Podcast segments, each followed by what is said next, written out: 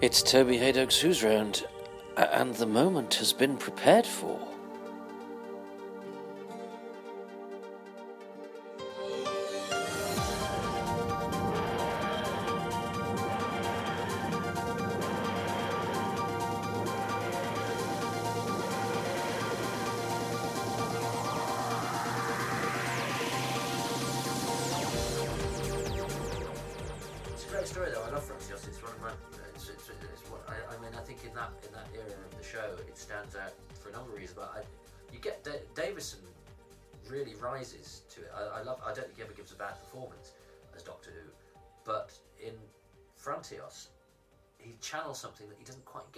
Scripts, where he's.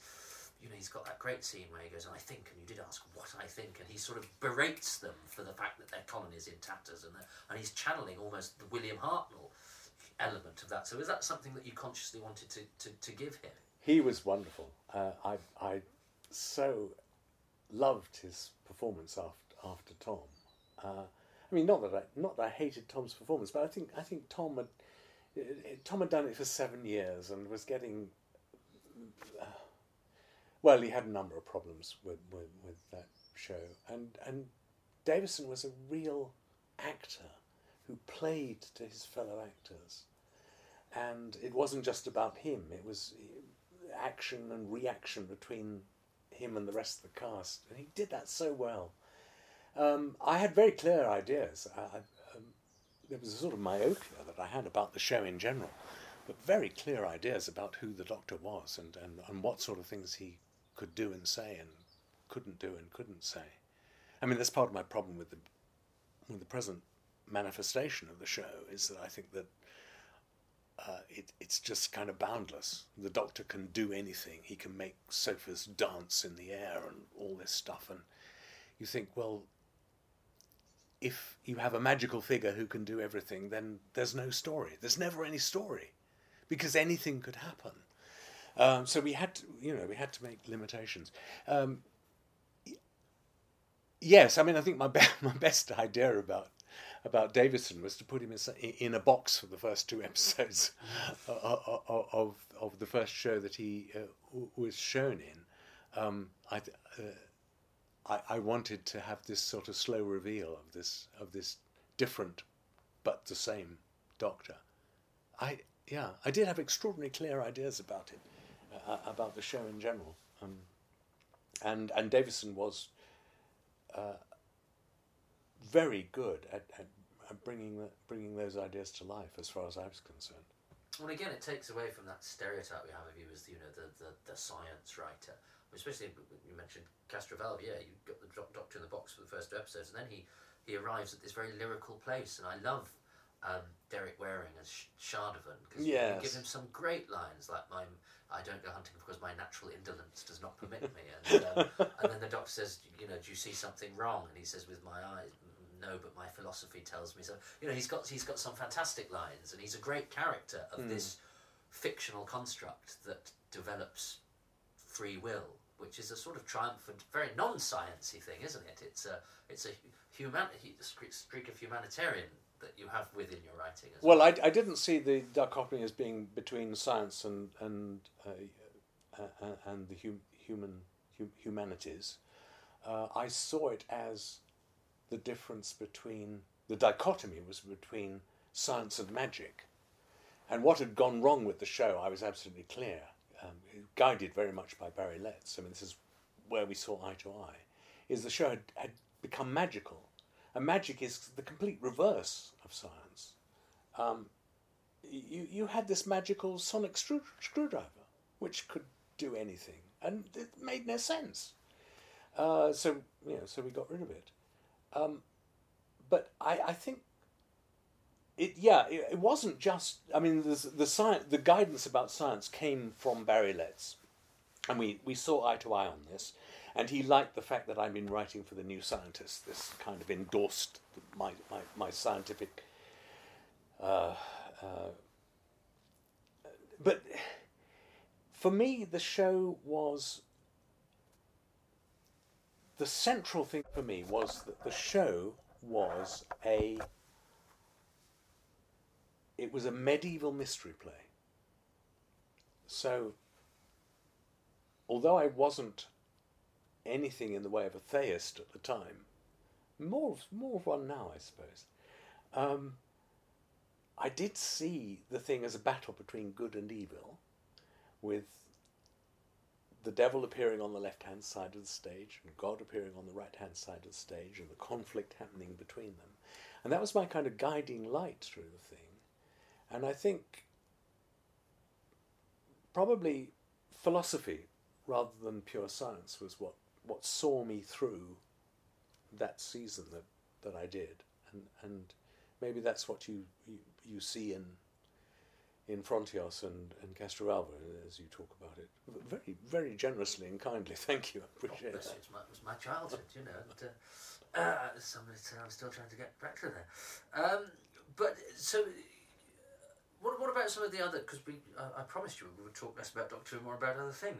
Um, but what about some of the other television that you did? How does that compare in terms of you know enjoyable experience or, or re- reward of the work? Because Doctor Who is a, is unique in terms of Yeah. its demands, but also in terms of the scope of things that you can write about. So, what about some of the more um, straightforward, if you like, things that you, you did for television? Well, the only other thing I can remember that I did, for, I did quite a bit for radio, but the only other thing I can remember I did for television was for Thames Television, something called Harriet's Back in Town, which was Joy a- Harrison was in. which Joy Harrison was in. Yes, yes. Um, Harriet's Back in Town. Well, that was my my first big break in television, and uh, uh, it was wonderful to do that. I I, uh, I I might have gone on doing it to this day, uh, writing in television, because I, I did totally screw up.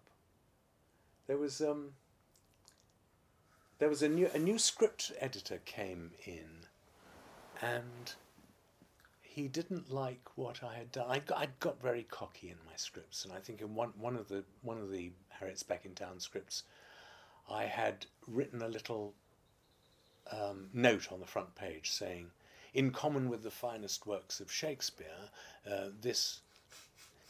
This script has no telephone conversations because I was a bit a bit fed up with the telephone conversations that were coming into the show, which I thought were very, very untelevisual and, and, and anti dramatic. And I thought that if you are going to have a scene between two people, if you can possibly put those two people together in the same room, you're going to get a much better scene than. With... So I was very proud of having done. So I wrote this note on the first page, and I think it, it totally off the, the new script editor, who then took my script and rewrote it from top to bottom, uh, much as I had done was was to do subsequently with Doctor Who. Um, and I found myself very resentful about this. And uh, when I went in, they were very sweet, and as people are in television, they said, "Look, Chris, I mean, you, you've read the, you've read the new, you've read the rewrite, and obviously, if there are any, you know, we're in rehearsal now. It's a bit late, but if there's anything you want to change, do let us know." And I said, "I said no, uh, maybe just a couple of words." And they said, "Oh yes, really? What?"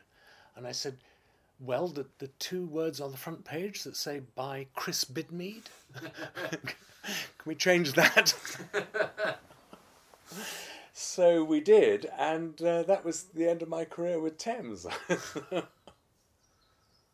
But in going from, from television as you, to, to writing factual, it's essentially factual stuff, isn't it? well, for the new For the new scientist. Do you, do you? It's a different form of expression, isn't it? I mean, there's a different. So so do you again having gone from acting to, to writing to now a different sphere of writing? Do you miss that slightly more? Um, well, the fact that you're not you, you're not fettered by actually having to be accurate. You know, you're writing. Oh, I see. write For, I mean, you know, you, you have certain rules that you have to follow. Oh, but isn't that true of all writing? Uh, I mean, I I loved the fact that uh, with Doctor Who, you you could sit around all day uh, um, having brainstorming sessions with writers, grown-up men um, uh, talking about talking about creatures from from outer space. Uh, that was wonderful, but I I miss the discipline of of that's why I, one reason why I suppose I clung to the, the science, or at least the extrapolation of science, is that your writing has got to have, it's got to have, it's got to be anchored in reality, hasn't it? Uh, I'm, I'm doing a thing at the moment about Edison and um, and H.G. Wells, and um,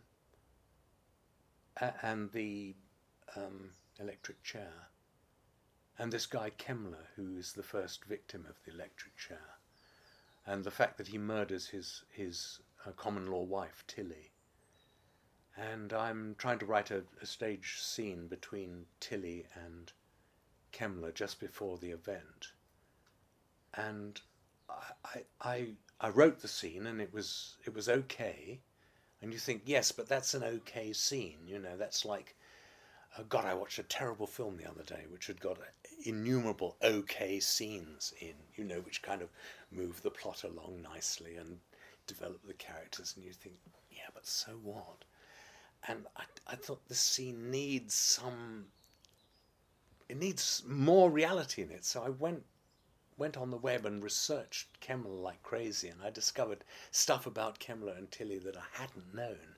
And to stick that into the scene, suddenly the whole thing focuses and gels in a way that it hadn't before. And I think you're always looking for that, aren't you? As a I mean, you're a writer, you know this. You're always writing on multiple levels, I hope, where really, really bright, interested people can find stuff in it, but also people who are maybe less engaged and less brainy can also enjoy it. Surely that's what writing Well, is about. I think that's the key to Doctor Who because it's a program that famous quote is that uh, children and adults adore. You know Mm, that, that mm. uh, you know yes, kids kids watch the adventure, and then when those kids grow up, they see the subtext. They see Mm. that it's a satire on the tax system or you know whatever. I, I never thought I was writing for children, uh, although, you know, obviously part of the audience, but uh, it was never a children's show for me. Yeah, I think the best Doctor is written to be suitable for children, Yeah. but not written for children. Yeah. Um, uh, and so, do you, do you quite like engaging um, on the internet? Do you quite like engaging in um, sort of debate, if you like, even though you're constricted by uh, 140 characters? Oh, but that's the key to the whole thing. Um, the 140 characters are absolutely crucial. Uh, you, I mean, as a writer, you're always coming up with ideas, and, and you, you want to bounce them off people very, very often. And if my feeling is that if the idea can't be expressed in 140 characters, it's probably not worth expressing. That the really good ideas you can pack into 140 characters. So I, when, when you talk about debates, that's a different issue. I mean, it's very, it is actually quite difficult to have a debate mm-hmm. on, on Twitter, I find. But to have a, you know, you're shaving in the morning and you suddenly you have a thought and you think, and my first thought then is, how would I tweet that? And in order to try to turn it into a tweet, you have to really think what you are thinking. And it's a fantastic discipline. I mean, do, you not feel this? Yes, the difficulty I have with it is that I find it very because of the anonymity uh, of, of, of uh, the internet and Twitter.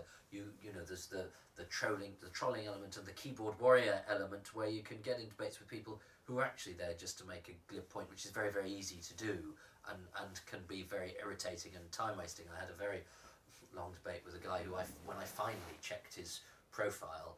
Um, it said, uh, uh, "I'm 100% anti-Islam, and if you don't like it, and I thought, well, some, some people aren't even worth 140 characters, you know. And I've given this guy several, you know, and and sometimes it, it, it can be a haven for sort of professional, eh, except they don't earn any money, ir- irritants. And I just find that a waste of everybody's time. You know, people who just it's very easy to make a glib point to annoy people, but Yeah. I'm not sure it's worthwhile. No, absolutely. But I think we're talking about two different things here. I think uh, certainly you, you do you can get drawn into debates on on Twitter, and some of them can actually work quite nicely.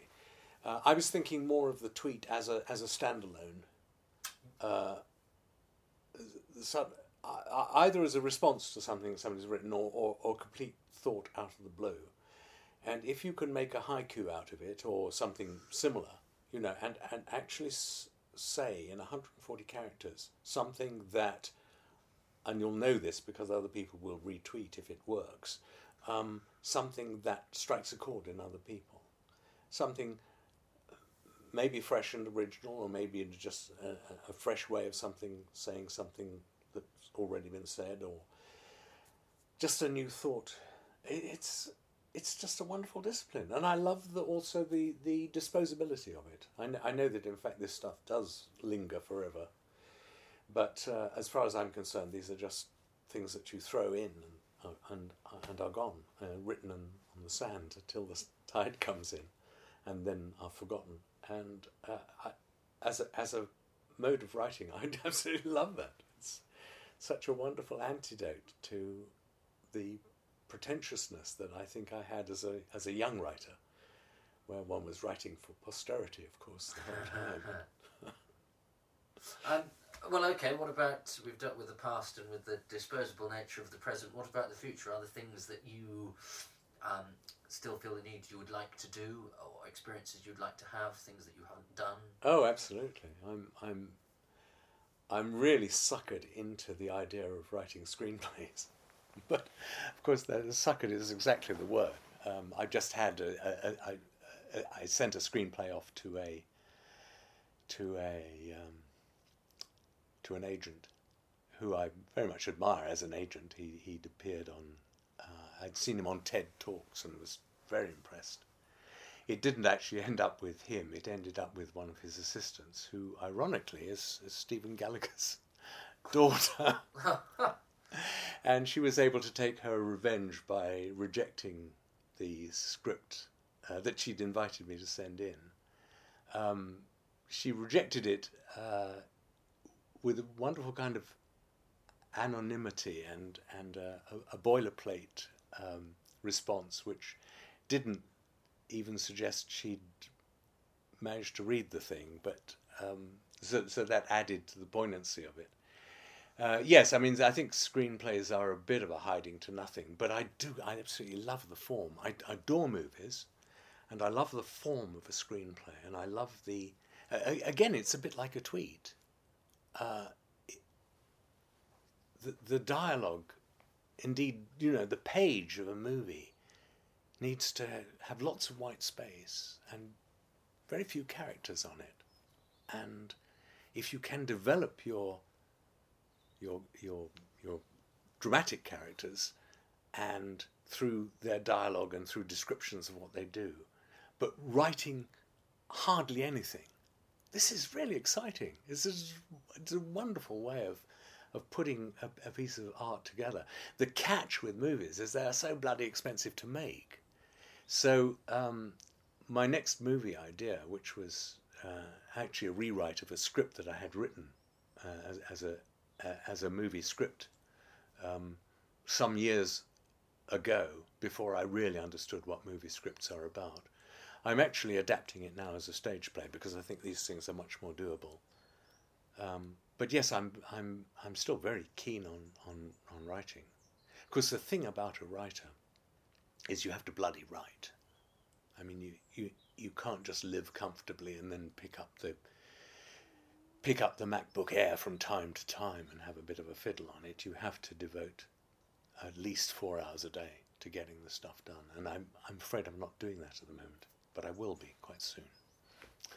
Well, I should prevent you from doing so. Uh, uh, I should stop preventing you from doing so because um, I've exceeded uh, my time anyway. So um, the, no, the, Toby, the, you haven't. Absolutely, haven't exceeded your time. Well, You're bless you. Delight to have you here. Oh, bless you. You've been very hospitable. I do appreciate it, especially as we we hastily convened this yesterday. Um, so th- this is this is a question that might not have as straightforward an answer as it normally does. The, um, uh, I, at this juncture, ask my victims to nominate a charity. I'm um, my my wife works for a, a charity called the the uh, the Anna Freud Centre. So if I were to nominate one, that would be it. But I I find myself very antithetical. Is that a word? Can you say that? Mm-hmm. To to the idea of charities. I think that in a properly organised society, where you had a government, you elected a government, you paid a government to govern you and and to do the stuff that needed to be done socially, uh, there'd be no need for charities. We shouldn't have these damn things. There are there are um, there are carbuncles on on the face of what should be a you know, a, a, a, democratic society. Um, Should we be taxed more on that money given? well, yes, yes, yes. I mean, it's, uh, it shouldn't be up to me whether whether children starve in, in the slums of Leeds, for example. I mean, that, that should be taken care of, and and the government should come to me and say, look, come on, pitch in for this, and I'm, obviously I, I then do. But uh, uh, what do I know about how the flow of money works through these charities? Uh, We're starting to learn some quite dodgy stuff about one or two of the charities, which I won't mention, uh, either intentional or unintentional. Um, how do you know what's happening to your money? I'd much rather trust. well, This is very unfashionable to say this these days, but I think I'd much rather trust it to, to a government bureaucracy to sort this stuff out than than uh, some some ad hoc charity. You, um, people who disagree with you would, would would probably use the word nanny state then and say that you're Mm. expecting the state to tell us what to do for our own good, uh, in a way that indeed.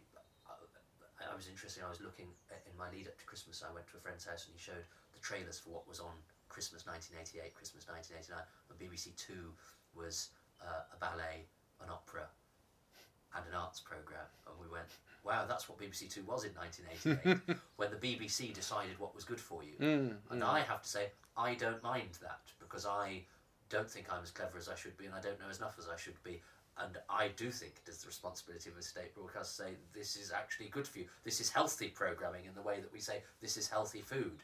But people who disagree with me would say I'm being terribly patronising and saying that I'm therefore saying people should be told what's good for them in terms of art and one. one That's uh, that's that's very interesting. I never thought of it like that. But there's a strong parallel to what happened to IBM.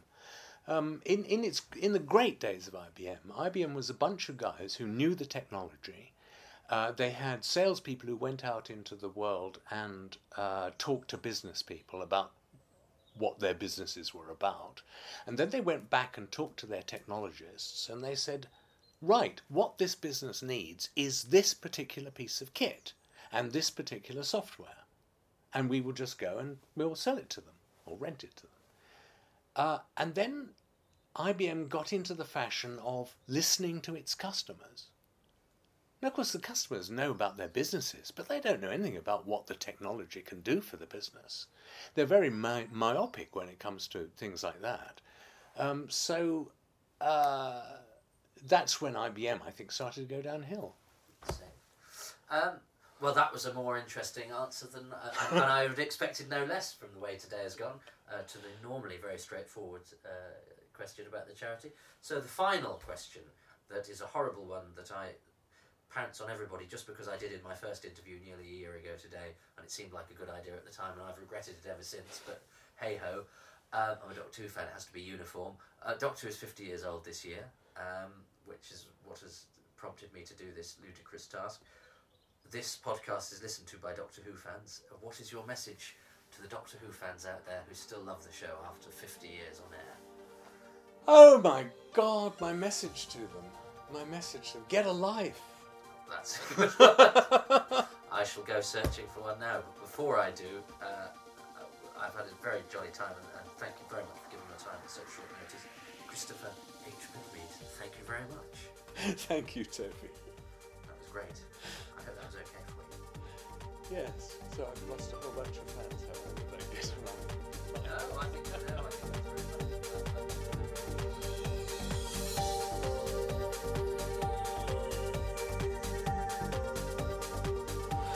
My thanks to Chris, who's given you a get out clause, but he did mention that his wife works for a charity. So um, if you disagree with him about giving to charity, um, and I think you should because uh, you haven't paid for this, uh, the Anna Freud Centre, which is a charity for um, young people with mel- mental health issues, uh, you can find that at annafreud.org, which is A N N A F R E U D, annafreud.org.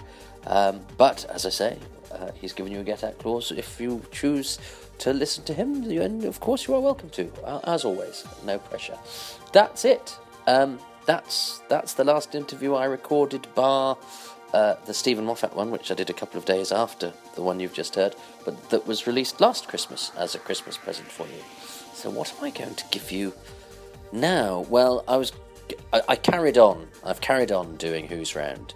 Um, I had a bit of time off, not long, and then there were a few people who'd agreed to do it who I'd missed, and a few people who I tracked down late, and then I just sort of carried on pootling along. Um, so, but I haven't quite finished giving you the interviews that were recorded in 2013, of course, because the much requested Russell T Davies interview is not over yet. I was going to save it right to the end, uh, you know, to end the series on on a high, but um, I don't want to get too out of date. Uh, so between now and however many um, editions it takes, probably two or three more, um, we're going to get right to the end of the Russell T Davies interview, which should take you up to Christmas, um, or certainly in the lead up. Uh, and uh, then we'll see. What, so then I'm going to have to find somebody really special to end the series with when I eventually get to that. But you've got a good 50 or so interviews with, oh, I, everyone from Mr. Ollis to The Watcher and various people in between. Uh, and I'll be whacking those out uh, as regularly as these ones will be going out, uh, thanks to Ian Atkins. So, yes, um, Russell T Davies up next. Uh, thanks for listening to all these runs in 2013. Uh, it's it's been a blast, and it will continue bla- blasting. Okay, bye.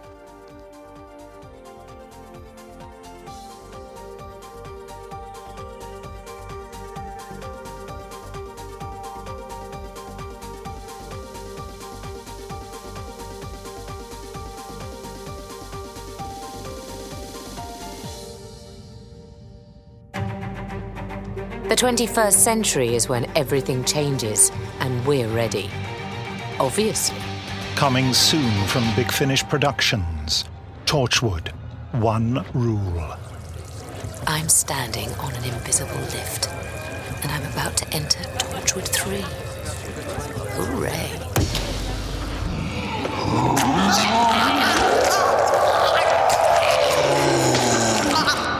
You must be Torchwood then. It's the murders, you see. There's been five in the last two weeks. Well, murders? That's what the police are for. Oh, I thought you might help me. Oh, bless you, but no. I'm from London. I don't do local politics. Good night.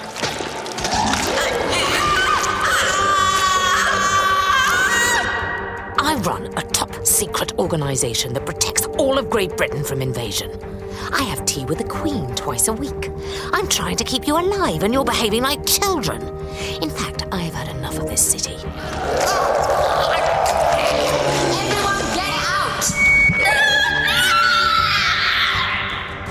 Big Finish. We love stories. Oh, oh, happy day.